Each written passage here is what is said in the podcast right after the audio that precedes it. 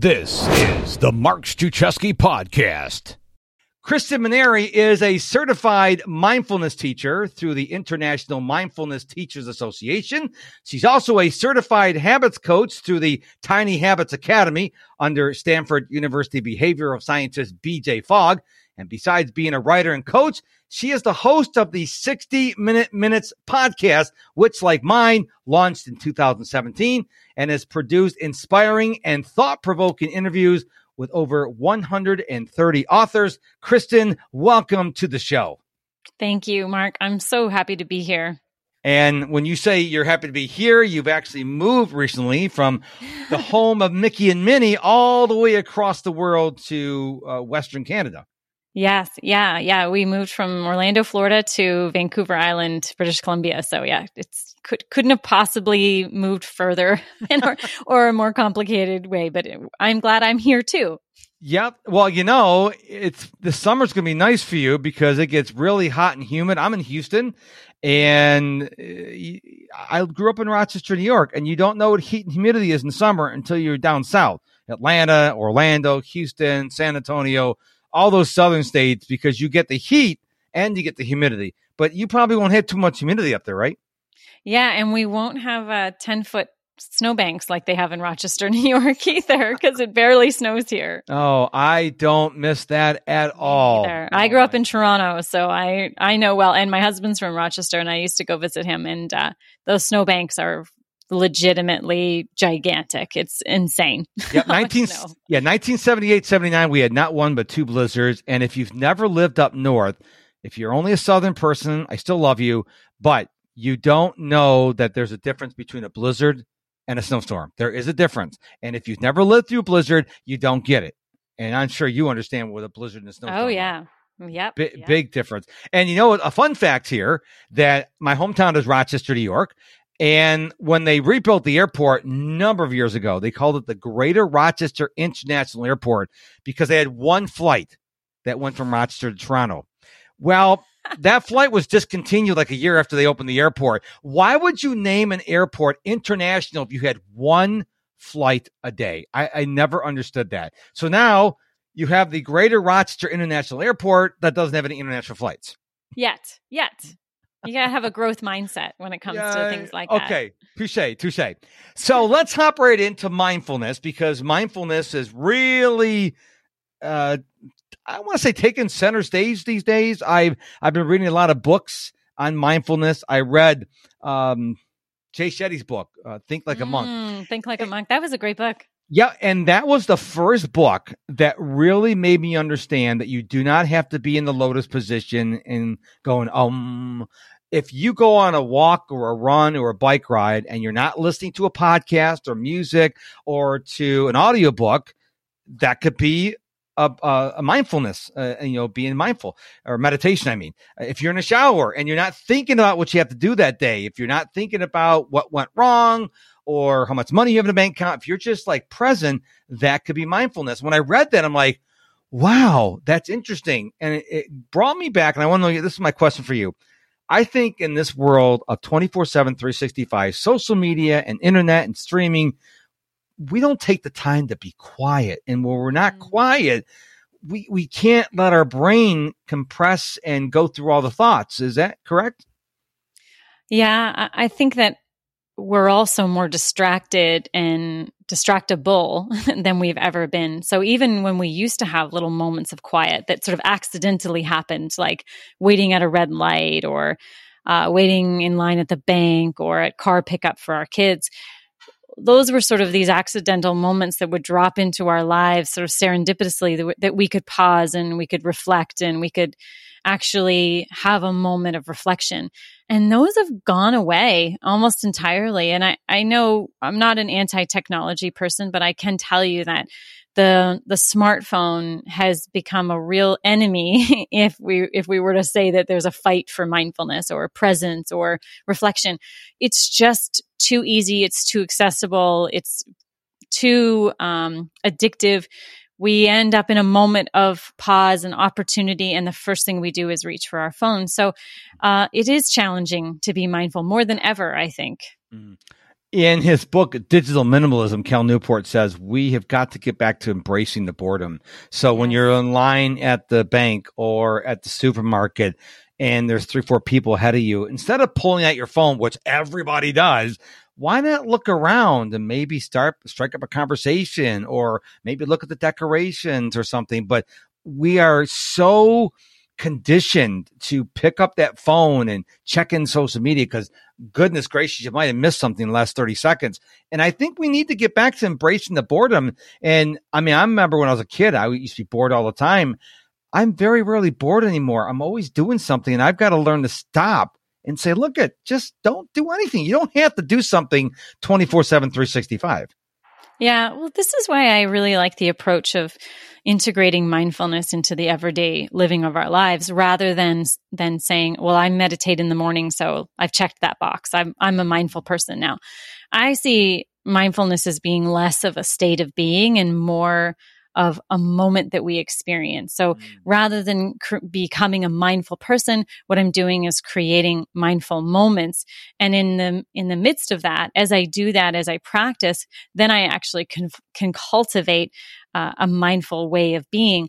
And so these moments that you're, that you're talking about where we would normally whip out our phone, when we start to have habits, when we start to sort of uh, preconceive practices that we can do in those moments, like for example, going through an ABC gratitude practice when you're standing in line. It's literally A is I'm I'm gra- grateful for my aunt Meryl. B is I'm grateful for bananas. C is I'm grateful for Canada, you know, and, and being really intentional and, and creating habits because we are going to find ourselves with opportunities to be mindful and without having done the work ahead of time to think, well, what would I do in those moments? We tend to just waste them, unfortunately. Hey, you listening to the Mark Struczewski podcast. Thank you so much for doing so. I really appreciate it. But are you a Mark Struczewski insider yet?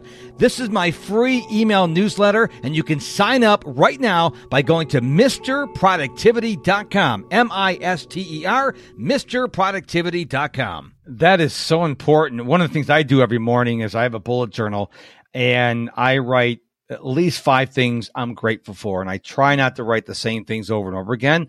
And sometimes they're little things like I'm th- I'm grateful I woke up today or I'm grateful that I can get to run this morning. And I think when you think about what you're truly grateful for, not just the big things, not the big client or whatever, think about the small things. I mean, know how many people don't have breakfast every morning or how many people don't have electricity in our world?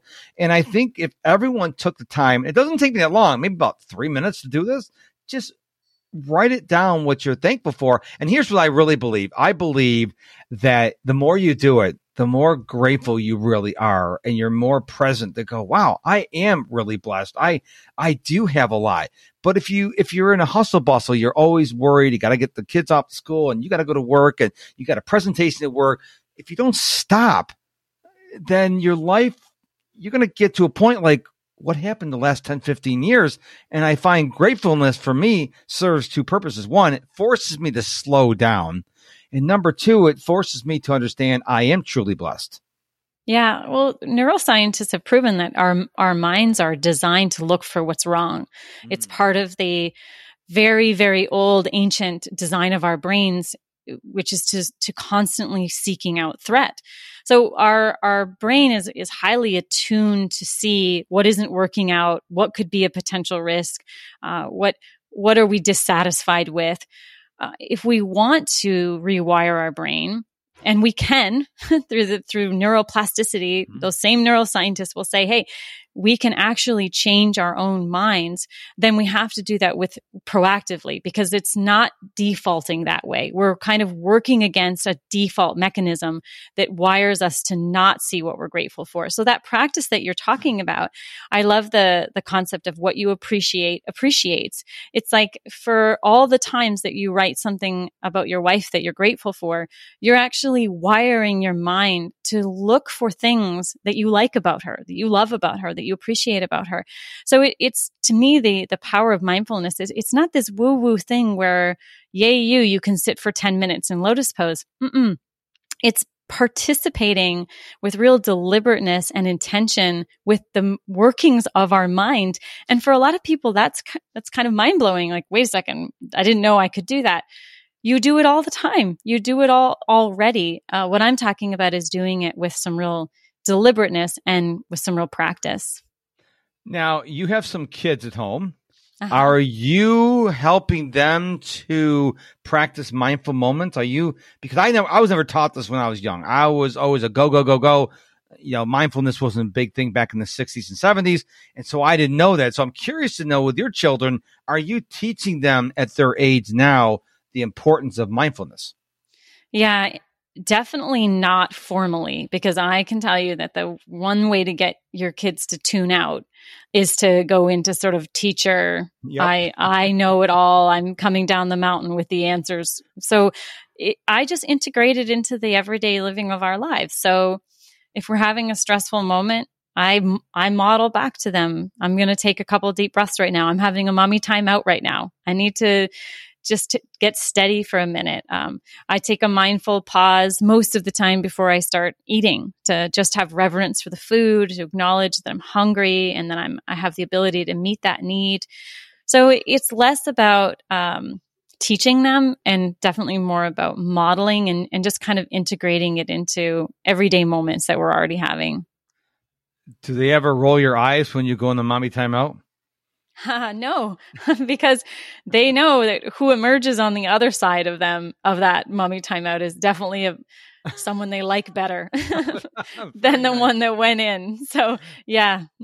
And I love how you talked about you're mindful of the food. I, I remember there's a story in Think and Grow Rich where Napoleon Hill talks about, you know, you sit down and you have like a breakfast. It's got toast and orange juice and some eggs but if you stop and think about what had to happen yeah. for that meal to appear on your plate, you got the farmers and the chickens, and of course you had coffee, and that's grown in Colombia.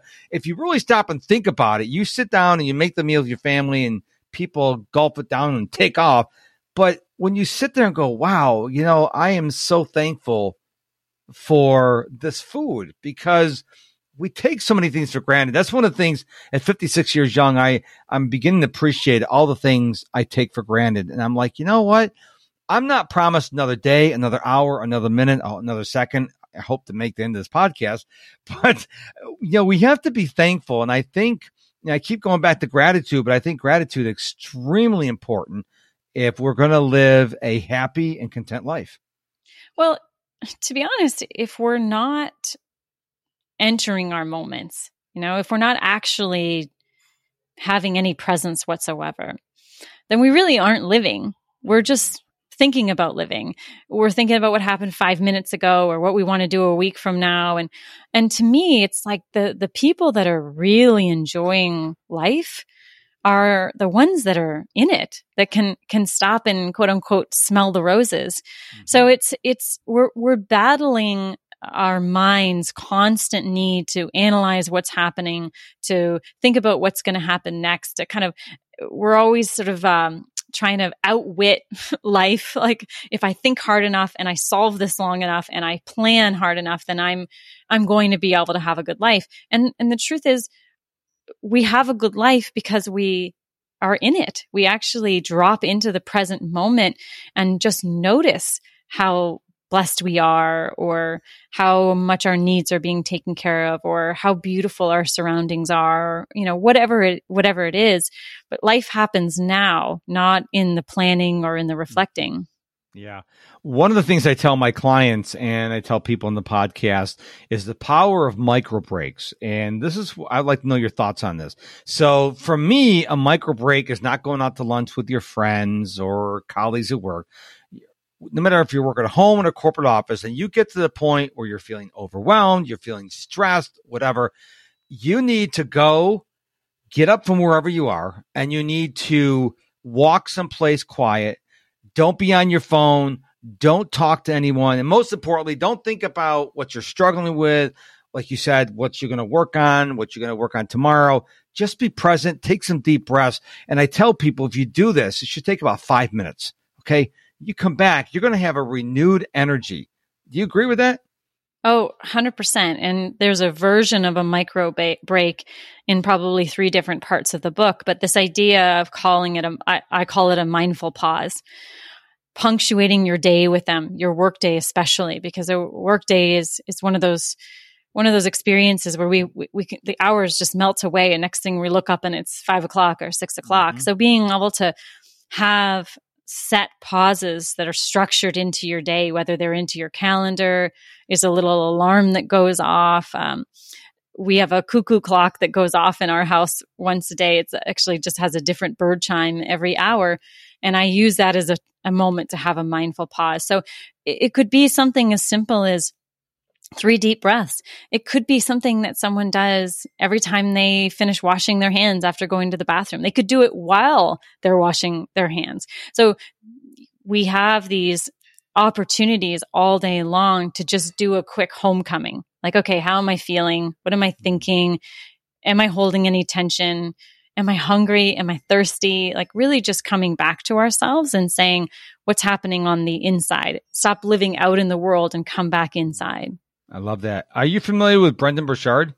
Yes. Yeah. Okay. He teaches this thing I really like. He says, when you go from one task or project to another, take a moment to transition. In other words, mm-hmm. you want to take the first task and you want to like put a bow on it. And even if you're not done with it, put it aside, do some deep breaths, and then fully engage. What happens is people go from task A, which bleeds over to B, which bleeds over to C, which bleeds over to D. And meanwhile, your brain's going, uh, we working on D, C, A, B. What are we working on? And it's so powerful. You just take a few minutes and just say, okay, I'm going to disconnect from task A and prepare for task B. That's so little, but people go, oh, could that really work? And I'm telling you, the times I do it, it does work because you're telling your brain, now we're switching gears. If you just go from writing a blog post to writing an email and then on a coaching call, your brain is like it's still trying to hold on to all these bits and pieces. Yeah, and I think I think we especially feel that in our relationships. So going from work mode or on a business call or doing our taxes and then transitioning into being with another human being. I think more than any other area of our lives, more so than even transitioning between tasks, is when we transition to having human connection again and being able to pause. Maybe it's when we come home from work or when we're, if we work from home, when we're, when we're doing that transition uh, and we don't have a formal commute. Mm-hmm. But whether we manufacture one or we actually have one, I think it's really important to, to usher ourselves into a new state of being, a new frame of mind, being able to say, uh, I'm done with that now. I'm complete. Whatever I was working on, whatever I was focused on, being able to be done so that we can now transition to being fully with people in our lives, being a good listener, being attuned, having compassion, um, being patient, all of those things. We, I think we feel, we feel our mindfulness most when it's integrated into our relationships for sure. Hey there, it's Mark, and I just want to hop in here real quick to invite you to follow me on both Facebook and Instagram.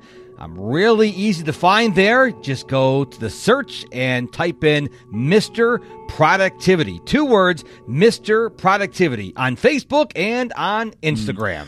I don't remember where I heard this or read it, but I heard a story once where a guy would come home from work and there was a bush or a tree or something in his front yard. And when he got out of his car, he would always go over and touch the tree. And that was a trigger for him to say, all my problems at work, I'm going to leave on this tree. I'll pick them up in the morning. And then when he went through that front door with his family, he, his work problems were behind him. They're on the tree.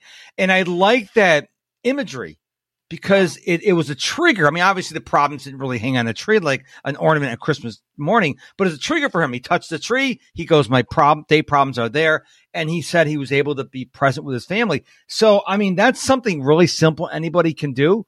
Uh, Cal Newport talks about having office hours. So if you have a dedicated office space in your home and you work eight to five at five o'clock, you walk out and you're done. You be present with your loved ones for this night. You don't check email. You don't go and check on the project. You be fully present.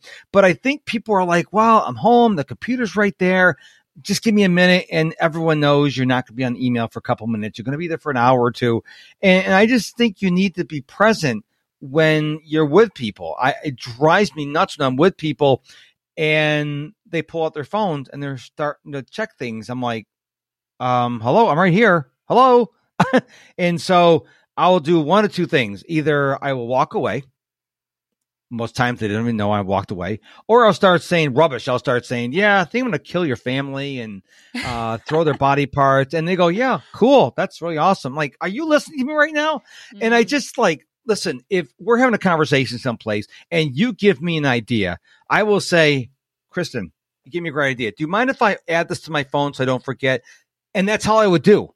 I wouldn't mm-hmm. check Facebook and Instagram and TikTok. I would literally just do that. And, but problem, people are just like, it's like the phones are attached to our hands. They go with mm-hmm. us in the bathroom. They go with us in the kitchen. Wherever we are, the phone is there. And I'm like, you know, I think we need to start disconnecting ourselves from the phones because last time I checked, we are the human beings and we need to start acting like we're the human beings and we're not the technology. Well, and it, it might sound overly simplified, but it, that's really just a matter of of deciding what your boundaries are. Mm. And a, another way to say that is your container. So this is this is the container where I use my phone. This is the container where I don't use my phone. And and really making sure that they align realistically with your life. If you're someone who needs to check email one more time before 8 p.m. or before you sign off for the night, maybe you've got clients or something in other time zones, um, then it might not realist- be realistic to say, I'm turning my phone off at 6 p.m. and that's it. I don't turn it on again until 8 a.m. But, but we have to determine what our technology boundaries are, what our work boundaries are. And one of the ways that I, I really, um, like to do that is is a closing time ritual. It's something that I recommend to my clients. It's in the book as well as a practice is how do you almost ceremoniously as a ritual say, I am done now. Almost like a diner was, you know, closing its, turning its sign to close. Yep. I power down my computer. I, I potentially power down my phone. I write down four or five things that I want to do the next day. Maybe even journal for a minute about something that's bothering me that, that I, that's weighing on me. I, I didn't hear back from this person. I didn't, I'm concerned about this meeting tomorrow, whatever it is. But having a practice that says, okay, this is done now. I am done with this now. And now I am moving on to the other part of my life.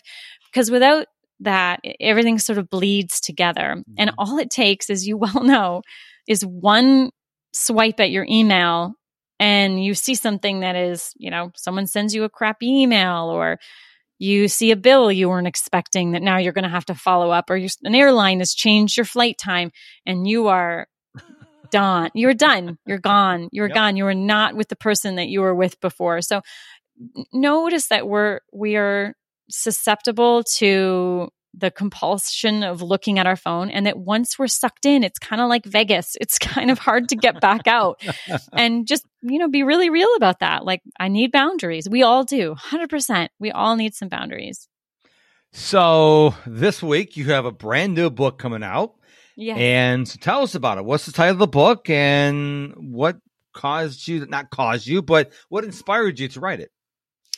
Well, it's called Better Daily Mindfulness Habits and it's simple changes with lifelong impact. And I wrote it because I have been uh, teaching mindfulness and really studying it. It's a mountain with no top for years. And I really struggled with integrating it into my life. It mindfulness is easy. It's if you remember to do it, right? So how do, the question is, how do I remember? How do I remember to stay mindful? And so I had gotten into the little bit of a wormhole of reading all about habits. I started off with Gretchen Rubin's book, Better Than Before, and then that led me to Charles Duhigg and James Clear, and then eventually BJ Fogg. And um, I've read a couple more since then. And that's when the light bulb went off for me how you remember to be mindful is through habits. We we create structures and practices that fit into specific points in our lives that when I arrive there, I say, Oh yeah, I want to be mindful. I need to come back to myself. And, the, and the good thing is that the more we practice it, uh, the easier it comes and the, and the more, um, the more it's available to us. So to me, the idea of writing a book about how to merge the worlds of ha- world of habits with the with the world of mindfulness really inspired me. And I I think we all write the book that we need to read. And so writing the book solidified for me my understanding and and also made it a lot e- easier for me to practice mindfulness. And that's what my hope is for for readers. And the book comes available on Tuesday. Yep, Tuesday, July 13th. I'm very excited. So I, I guess it's there's something about Tuesday. All the books seem to be yes, released. I know. I noticed that too. Is that a law? Is that a constitution I or something? I don't no know. idea why that is, but yes, I'm I'm with you with, with my podcast too. I'm always like, oh, and luckily, my podcast comes out every Tuesday. So I'm like, oh, great. I could definitely talk about this book that day. So yeah, I don't know. I wish I could give you an answer. so how long have you, uh, have, has it taken you from the time you started writing the book until it was finally, this is done? Huh. Well, I, 12 weeks to be honest. Wow. i i it was a speed run but that's the my best way of working. I i, I can't I, I meet lots of authors and some tell me that their books took years. And i would if a book took me years, I'd be so bored by, by it by the time I submitted it. So it was the perfect scenario for me. It was a very tight deadline. We wanted the book to come out this summer. So I basically started it at the beginning of December and I was done by, I think it was the beginning of February. So it was, it was super fast and, but it, it really represented work that I had been uh, picking away at for years. So it wasn't like it needed research or I had to, hmm. I was not starting from scratch. It was really a, a, a, compilation of everything that I had already been processing for a very long time. So it, it, it came easy to me and I enjoyed, enjoyed the sprint. It was a bit athletic. it was a, it was a very, uh, athletic way of writing and I, I really liked it. Nice. So, do you have a specific uh, URL you want to share with us, or just go to Amazon and Barnes Noble? Where can get your book? Yeah, I think uh, Amazon, Barnes and Nobles uh, for people in Canada, uh, Chapters Indigo or Indigo Chapters. It's it's already available there. I don't know why we went to Canada first. I'm not sure why, but yeah, wherever anybody buys books online, they're going to be able to find it. And and um, I just hope they enjoy it and if they have any questions, they could reach out. I'd love to connect with people about it. So don't hesitate. What I think is interesting is, you know, author, you wrote the book very quickly, and authors that spend years writing their books. I, I think about artists who go on tour. So they wrote all the music, then they go in the studio and record it. Then they go on a tour, and one of my favorite bands of all time, uh, Hillsong United, uh, we saw them on tour two years ago, and they toured like for f- five months. And I, I can't imagine that last that last night are they going, Oh, you guys know the songs, blah, blah, blah. You know, it's like, I mean, you really gotta love your work. Yeah. Either to read the edits over and over and over again, I'm like, well, this needs to be rewritten. This is close. And I mean, you really got to have, you know, and most people won't do that. Most people are an instant gratification. Most people they want to post a video on social media or they want to send a text. But for I am my hat goes off to anyone who can compose music or draw or write because that you can't it's not a microwave thing. It takes time. So yeah. and discipline. You. Yeah. It yes. I I set myself a writing schedule. I never veered from it. I really was a good friend of my future self. I never missed a writing time thinking, oh, you know, next week's Kristen will catch up. Never did that. I, I, I wanted it to be very stress free and it really was. So I enjoyed writing it. And I think that that's came through, came through in, in the writing. It's a easy book to read and it certainly, um, has a lot of love and insight in it. So I'm very proud of it. Well, I want to thank you for coming on the show and sharing about your book. And I know it's going to be successful. I just feel it because you're a genuinely nice person. And I, I got to believe the book is going to be awesome. So thank you so thank much for your time today. Thank you for having me. It means the world. Really appreciate it.